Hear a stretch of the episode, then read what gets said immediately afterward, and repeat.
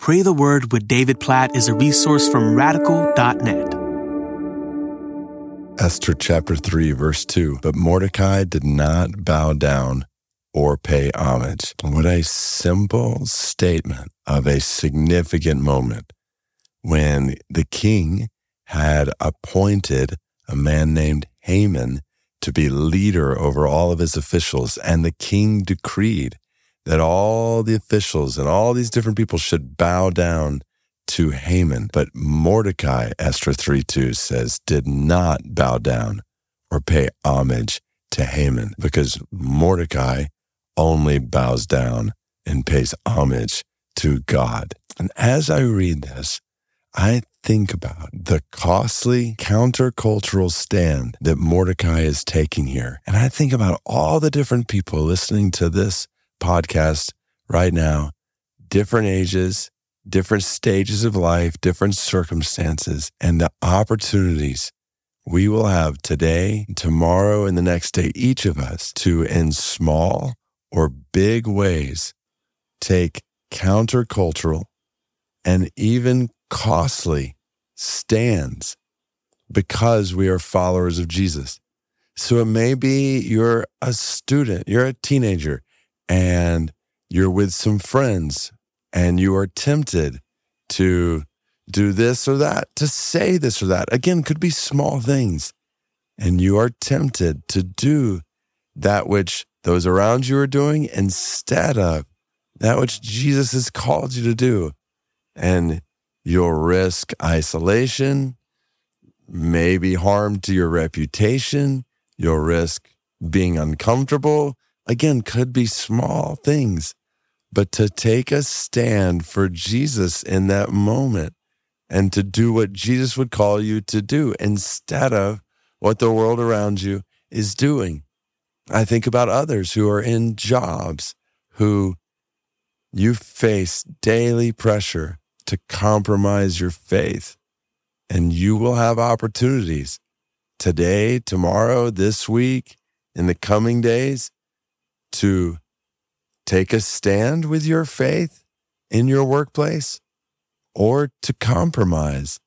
And it might even involve your job on the line.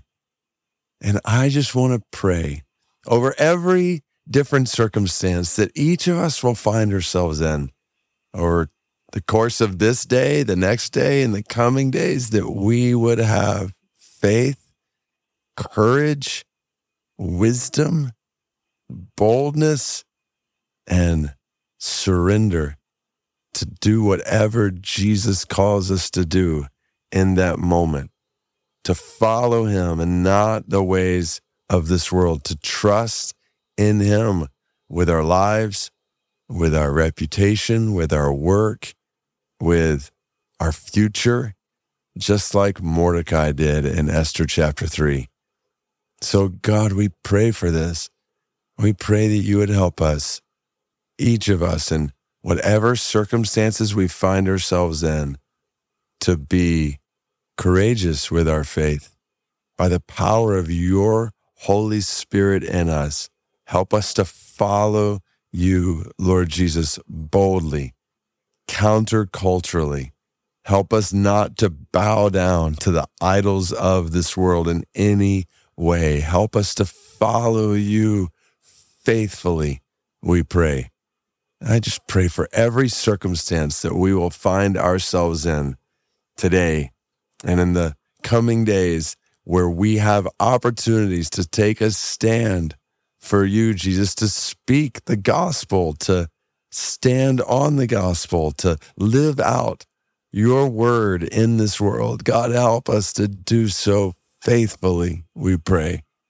And God, we know this is the only way that people around us and the nations will ultimately be reached with the good news of your grace through your people taking costly counter-cultural stands, making costly countercultural decisions to spread your gospel, even when it costs. God, we pray for the spread of the gospel to all the peoples of the world through Mordecai's today taking stands and doing what you call them to do. We pray for the Tai Lu people of Thailand and China and Vietnam and Laos. We pray for the spread of the gospel to them, no matter what it costs. And whoever you call to go to the Tai Lu people, oh God, help us all to stand in the line today of Mordecai and not bow down to any idols in this world, to any people in this world, things in this world, but to follow you faithfully, to worship you alone, no matter what it costs us in the culture around us. In Jesus' name we pray. Amen.